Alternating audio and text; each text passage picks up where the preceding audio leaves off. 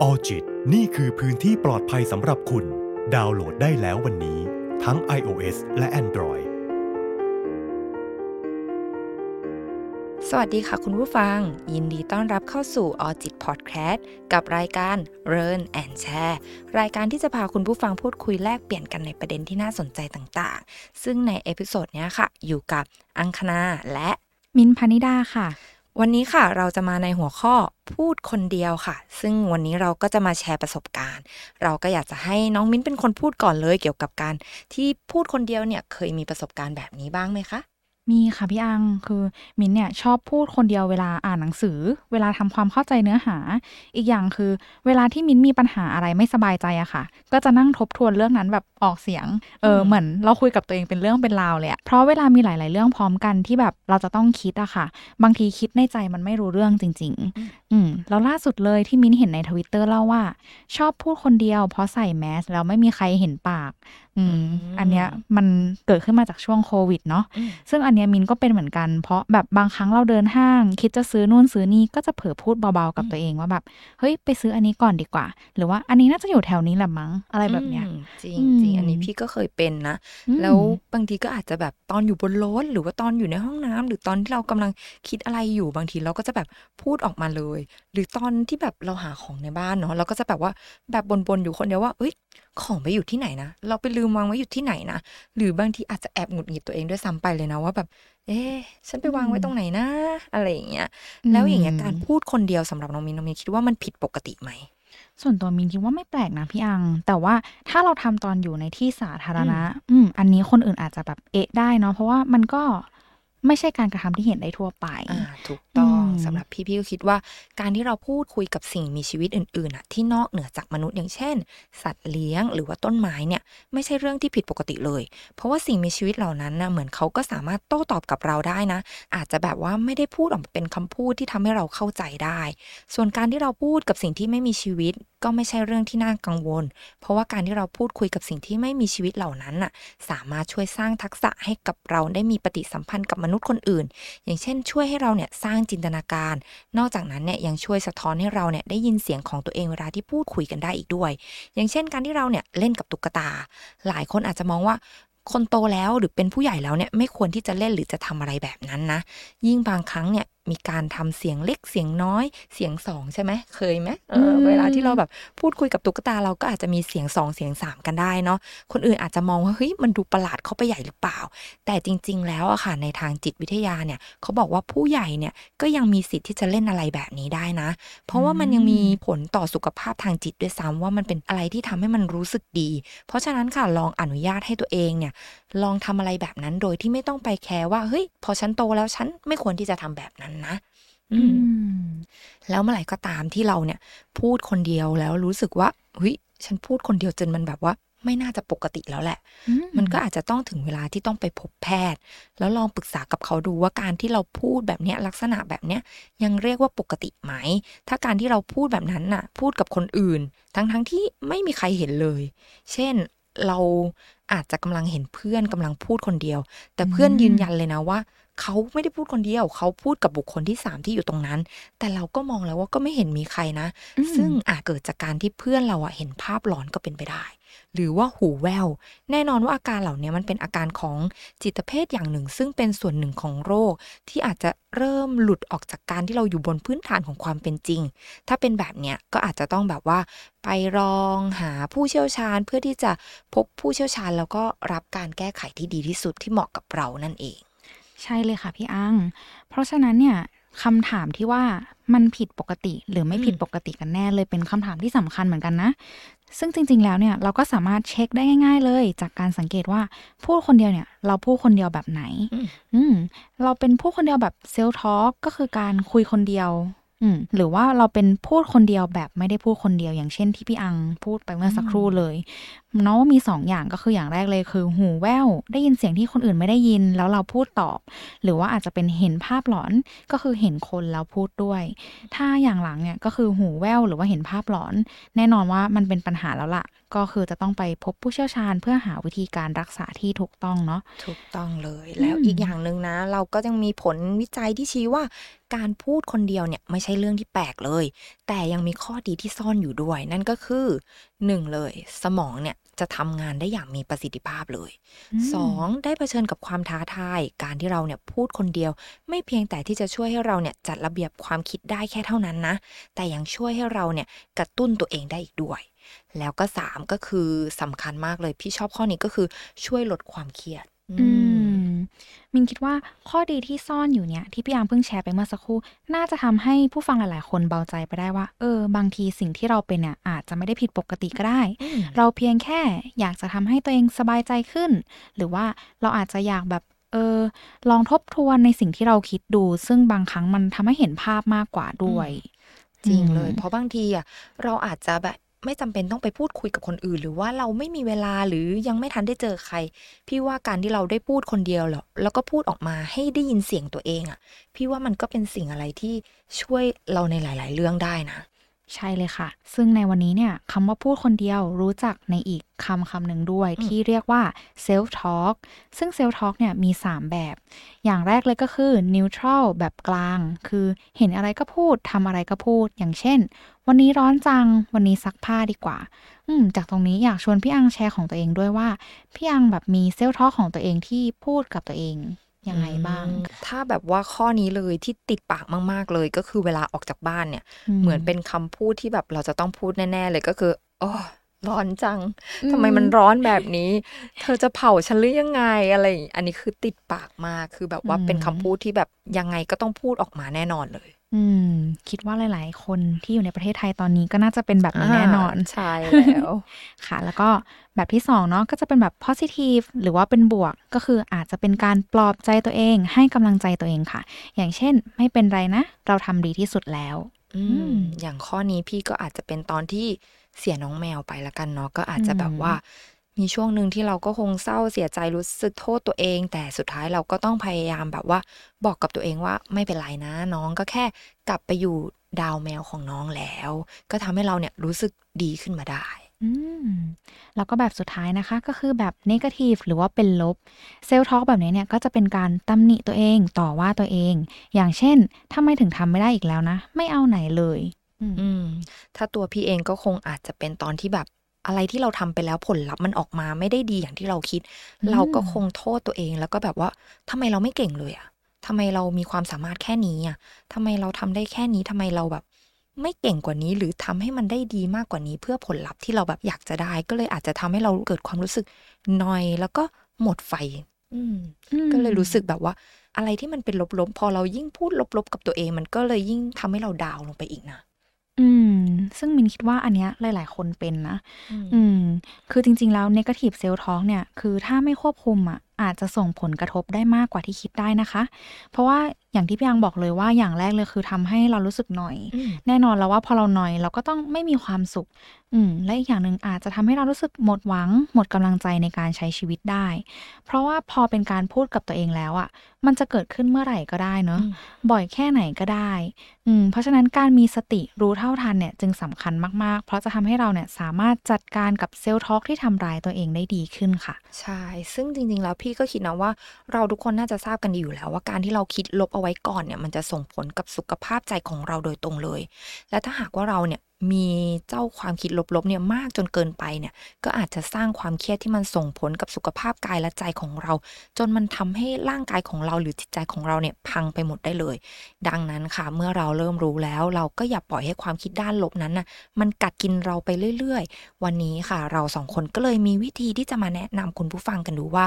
เราพอจะมีวิธีอะไรบ้างไหมนะที่จะทำให้เราเนี่ยเริ่มเปลี่ยนจากความคิดลบให้มันกลายเป็นความคิดดี ๆ ได้ ซึ่งวิธีแรกก็คือ ลองตั้งชื่อให้กับความคิดลบนั้นดูใหม่ อย่างเช่น เจ้าความคิดลบนั้นมาใช่ไหมเราก็อาจจะตั้งชื่อว่านายแจ็คสัน เมื่อไหร่ก็ตามที่นายแจ็คสันเนี่ยเปล่งเสียงออกมา เราเองก็ต้องรู้ตัวทันทีแล้วว่า นี่คือความคิดลบๆนะ จากนั้นเราก็ต้องมานั่งชั่งน้ำหนักดู แล้วก็อย่าเอา จิตใจหรือความคิดของเราเนี่ยไปทิ้งไว้ที่ตัวนั้น หรือเรียกง่าย ๆ ก็คือ อย่าไปให้น้ำหนักกับสิ่งนั้นมากจนเกินไป ซึ่งในตอนแรกเนี่ยคุณผู้ฟังก็อาจจะคิดก็ได้ว่า อืม มันจะได้เหรอ มันจะเป็นไปได้เหรออะไรอย่างเงี้ยแต่ถ้าเราลองพยายามทำความเข้าใจแล้วก็ตั้งชื่อให้กับมันเนี่ย มันจะช่วยได้ แล้วก็ลองนึกภาพตาม แล้วคุณผู้ฟังก็อาจจะพบว่าวิธีนี้เนี่ยที่ทำได้ง่ายแล้วก็เห็นผลมากที่สุดด้วย อืม อันนี้ต้องแบบอาศัยประสบการณ์ แล้วก็แบบอืม การสร้างจินตนาการของเราเหมือนกันเนาะมันเป็นวิธีที่แบบเออค่อนข้างสร้างสรรค์นะมินว่า ใช่ อืม หรือว่าแบบมันต้องก็ต้องใช้ความฝึกฝนเนาะอือืม ม บางคนอาจจะแบบพอทำแล้วเฮ้ยมันดูขัดขัดๆจังเลยอะไรเงี้ย ซึ่งแน่นอนว่าครั้งแรกมันยากเสมออืม แต่ครั้งที่สองที่สามมันก็จะต้องดีขึ้นเรื่อยๆ แต่ถ้าสมมุติว่ารู้สึกว่าเฮ้ยมันไม่ใช่ทางเราอะลองมาดูข้อที่สองกัน บอกกับตัวเองว่าความคิดลบนี้ไม่ได้อยู่กับเราตลอดไป ข้อนี้อาจจะดูง่ายกว่าข้อแรกหน่อยเนาะตราบใดก็ตามค่ะที่เราเนี่ยยังคงได้ยินเสียงแห่งพลังงานด้านลบนี้อยู่ เราอาจจะแกล้งทำเป็นไม่ได้ยินก็ไม่ได้ถูกต้องไหมคะ เราก็ยังคงแบบว่า เฮ้ยมันยังอยู่กับเรานะ มันยังคงได้ยินนะ เพราะฉะนั้นค่ะเมื่อไหร่ก็ตามที่เราได้ยินแล้ว เราเองก็ต้องรู้เท่าทันความคิดของเราเองก่อน ว่าเราเนี่ยกำลังตกอยู่ในภาวะแบบนี้ที่เราเป็นมาตลอด กี่ครั้งแล้วนะ ที่เราต้องกังวลกับมันจนมากจนเกินไป ทั้งที่มันเนี่ยยังไม่ได้เกิดอะไรขึ้นเลย กี่ครั้งกันแล้วนะที่เราเนี่ยจะต้องกังวลเกินความเป็นจริงหรือ เกินกว่าเหตุ ทั้งที่เรื่องจริงเนี่ยมันไม่ได้เป็นปัญหาอย่างที่เราคิดเสียหน่อย เพราะฉะนั้นค่ะอยากให้คุณผู้ฟังเนี่ยลองพยายามรู้ให้เท่าทันความคิดของตัวเอง แล้วก็บอกกับตัวเองว่าความคิดลบเนี่ยมันไม่ได้อยู่กับเราตลอดไปนะอืมมินชอบข้อนี้มากเลย เพราะจริง ๆ แล้วมันเป็นแค่การมองความจริงเลยนะอืมเพราะว่าทุกสิ่งอะไม่ว่าจะเป็นดีหรือว่าร้ายเนี่ย ยังไงมันก็ต้องมีวันที่จะจบลงอยู่แล้ว อืมเพราะฉะนั้นการใช้ความจริงนี้ในการเตือนตัวเองว่า เฮ้ยตอนเนี้ยที่เราทุกข์อยู่อะ มันจะไม่ได้อยู่ตลอดไปนะอืมเออมินว่ามันช่วยปลอบใจได้ดีเหมือนกัน จริงที่สุดเลย เพราะพี่ก็เป็นคนหนึ่งนะที่เมื่อไหร่ก็ตามที่เรารู้สึกท้อแท้หรือมีความคิดลบเนี่ย เราก็จะต้องค่อยๆ บอกกับตัวเองว่าเฮ้ย เดี๋ยวมันก็ผ่านไปอืมเดี๋ยวมันก็ต้องดีขึ้น เพราะฉะนั้นคุณผู้ฟังก็อาจจะลองนำวิธีนี้ไปใช้กันดูได้ และข้อที่ 3 ค่ะ มองหาข้อดีท่ามกลางข้อเสีย พยายามเชียร์ตัวเองด้วยเรื่องดีๆ ค่ะ ท่ามกลางสถานการณ์ที่มันแย่ๆ เพราะสุดท้ายแล้วอะค่ะ เราก็ยังไม่ได้รู้ผลด้วยซ้ำไปว่า จริง ๆ แล้วผลนั้นน่ะมันจะออกมาดีหรือแย่อย่างที่เราคิดไหม แต่อย่างน้อยเนี่ยเราก็มีเรื่องดีๆ ที่บางอย่างมันรออยู่นะ อย่างเช่นแบบว่า เอออาจจะมีเรื่องอะไรก็ได้เนาะที่มันรอเราอยู่หรือว่ามีใครสักคนหนึ่งรอเราอยู่ก็ได้ เพราะฉะนั้นเนี่ยเราไม่จำเป็นที่จะต้องแบบว่าไปคิดถึง หรือไปคิดแล้วว่าสิ่งนั้นน่ะมันจะต้องแย่นะอืมเราแค่อาจจะต้องอยู่กับปัจจุบันก็ได้นะอือืมมใช่เลยค่ะพี่อังแล้วทีนี้เราก็กลับมาที่การพูดคนเดียวอีกครั้งเนาะอืมว่าจริง ๆ แล้วเนี่ย การพูดคนเดียวมีประโยชน์มากกว่าที่คิดนะ อืมอืมเพราะว่าจริง ๆแล้วเราอาจจะแบบ ไม่รู้อะว่าการที่เราใช้ชีวิตประจำวันไปเรื่อยๆ แล้วเราก็แค่พูดกับตัวเองเนี่ยเฮ้ยมันจะแบบส่งผลดีกับเราได้ถึงขนาดนั้น อืมจากการที่พวกเราไปรวบรวมข้อมูลกันมาเนาะอย่างแรกเลยเนี่ย การพูดคนเดียวนะ จะทำให้ เราสามารถประมวลผลข้อมูลได้ดีขึ้นค่ะ อ้างอิงจากบทความ Why Talking to Yourself is the First Sign of Success ของเว็บไซต์ BBC กล่าวเอาไว้ว่า มีงานวิจัยมากมายเลยที่ช่วยยืนยันว่า การพูดคนเดียวเนี่ยช่วยเรื่องการระลึกความจำค่ะอืมอย่างที่สองก็คือการยกระดับความรู้สึกแอนวิลสัมเชฟนักจิตวิทยากล่าวเอาไว้ว่า เธอมักจะสนับสนุนให้ผู้ป่วยเนี่ยคุยกับตัวเอง อย่างเช่น เวลาโกรธก็ให้พูดออกมา ความโกรธก็จะหายไป เวลามีเรื่องที่ทำให้ไม่สบายใจเนี่ย นอกจากการพูดออกมาจะทำให้โล่งขึ้น เหมือนกับได้ปัดฝุ่นในใจออกไปแล้วเนี่ย ยังทำให้เรารู้สึกดีขึ้นด้วย ซึ่งเซลล์ทอล์กที่เป็นบวกจะทำให้ก้าวผ่านแต่ละวันไปได้อย่างมีหวัง มีกำลังใจมากขึ้น อืม ข้อนี้พี่เห็นด้วยอย่างมากเลยเพราะเมื่อไหร่ก็ตามที่แบบว่าเราเกิดความรู้สึกโกรธแล้วเราได้แต่เก็บความรู้สึกนั้นเอาไว้ข้างในอะไม่ยอมระบายมันออกมา พี่ว่ามันจะยิ่งทำให้เราเนี่ยรู้สึกไม่ดีต่อตัวเองหรือแบบว่า มันอาจจะส่งผลเสียส่งผลด้านลบต่อตัวเอง และอาจจะแผ่ขยายไปถึงคนรอบข้างได้เลย เพราะฉะนั้นนะถ้าเราได้ลองระบายความรู้สึกนั้นออกมา ไม่ว่าจะเป็นการพูดคนเดียว การตะโกนหรือการกรีดร้องออกมาในสถานที่ที่ไม่มีคนเนาะอย่างเช่น ห้องน้ำหรือในรถเนี่ยพี่คิดว่าวิธีนี้น่าจะช่วยทำให้เราเนี่ยรู้สึกโล่งขึ้นได้ และทำให้เราเนี่ยก้าวข้ามผ่านความรู้สึกที่ไม่ดีเหล่านั้นไปได้ด้วยเช่นกัน อืม ใช่เลยค่ะพี่อังแล้วก็มีอีกงานวิจัยหนึ่งที่น่าสนใจเหมือนกันนะ อืมอันนี้ก็อยากจะนำมาแชร์ให้กับคนผู้ฟังเนาะ ซึ่งงานวิจัยนี้เนี่ยเป็นของ Cross และคณะ ก็คือเขาเนี่ยให้ผู้เข้าร่วมการทดลองอธิบายประสบการณ์ของตัวเอง โดยใช้สรรพนามบุรุษที่ 2 และ 3 ก็คือ คุณ เขา เธอ ซึ่งเขาพบว่า การใช้สรรพนามแบบนี้เนี่ยดีกว่าการใช้สรรพนามบุรุษที่หนึ่งคือฉันอืมเพราะว่ามันช่วยให้ผู้เข้าร่วมการทดลองเนี่ยควบคุมความคิดความรู้สึกรวมถึงให้เหตุผลสิ่งต่างๆ ได้ดีขึ้นด้วย เออ แต่อันเนี้ยมิ้นเคยลองกับตัวเองคล้าย ๆกันนะคะอืมก็คือ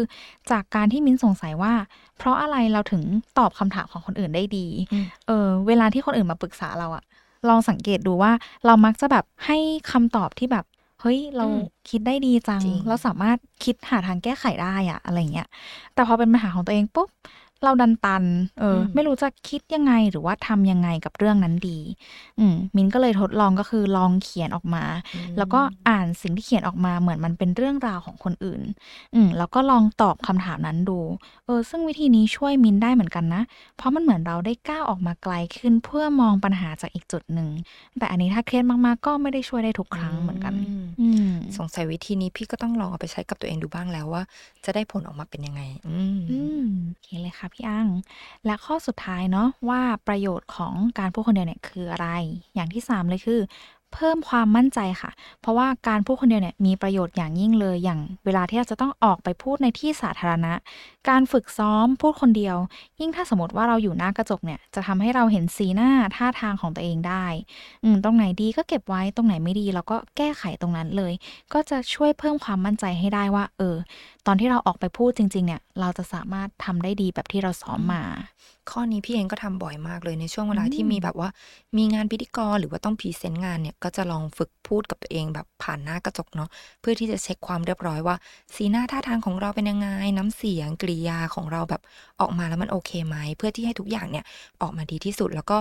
อาจจะเป็นส่วนหนึ่งเลยนะที่เพิ่มความมั่นใจให้กับตัวเองพอถึงเวลาหน้างานจริงอืมๆอืม อืมซึ่งวันนี้พวกเราก็ได้พูดเกี่ยวกับการพูดคนเดียวไปซะเยอะเลยอืมพวกเราก็อยากจะสรุปท้ายรายการอีกสักนิดนึงว่า วันนี้พวกเราได้พูดถึงอะไรกันไปบ้าง ได้เลยค่ะงั้นค่ะก็เริ่มจากน้องมิ้นเลยละกันว่าวันนี้เป็นยังไงบ้างกับหัวข้อที่เรานำมาฝากคุณผู้ฟังกันอืมในหัวข้อแรกเลยก็คือจะรู้ได้อย่างไรว่าการพูดคนเดียวของเราเนี่ย ปกติหรือไม่ปกติ ซึ่งอันนี้สามารถรู้ได้จากการดูว่า การพูดคนเดียวของเราเนี่ย เป็นแบบไหน เป็นการคุยกับตัวเองทั่วไป หรือว่าการพูดคนเดียวแบบที่ไม่ได้พูดคนเดียว อย่างเช่น หูแว่วเห็นภาพหลอนแล้วตอบสนองออกไปเป็นคำพูด อืมหรือว่าบางครั้งถ้าสมมติว่าการสังเกตตัวเองมันเป็นเรื่องยาก การปรึกษาผู้เชี่ยวชาญก็เป็นทางที่พวกอืมเราแนะนำเสมอเลย จริงค่ะ แล้วก็หัวข้อที่ 2 ก็คือเซล f ทอ l k เซล f ทอ l k เนี่ยมี 3 แบบเนาะก็คือเป็นกลาง บวกและลบ ซึ่งถ้าสมมุติว่าเรามี negative self talk หรือคำพูดกับตัวเองที่เป็นลบบ่อยๆ เนี่ย อาจจะต้องสังเกตแล้วก็ดูแลตัวเองเพิ่มเติมม ส่วนหัวข้อที่ 3 ที่เรานำมาพูดกันก็คือ วิธีจัดการกับ negative self talk ก็จะมีด้วยกันทั้งหมด 3 ข้อก็คือ 1. ลองตั้งชื่อให้กับความคิดลบดูใหม่ 2. บอกกับตัวเองว่าความคิดลบไม่ได้อยู่กับเราตลอดไป และ 3. ค่ะ มองหาข้อดีท่ามกลางข้อเสีย และสุดท้ายค่ะ เราพูดถึงประโยชน์ของการพูดคนเดียว ก็มีหนึ่งค่ะ ประมวลผลข้อมูล 2. ยกระดับความรู้สึก และ 3 ค่ะ เพิ่มความมั่นใจค่ะ ซึ่งใน episode นี้พวกเราก็ได้แชร์เกี่ยวกับประสบการณ์ แล้วก็ได้แชร์เกี่ยวกับความรู้ค่ะในเรื่องของการพูดคนเดียวกันไปแล้ว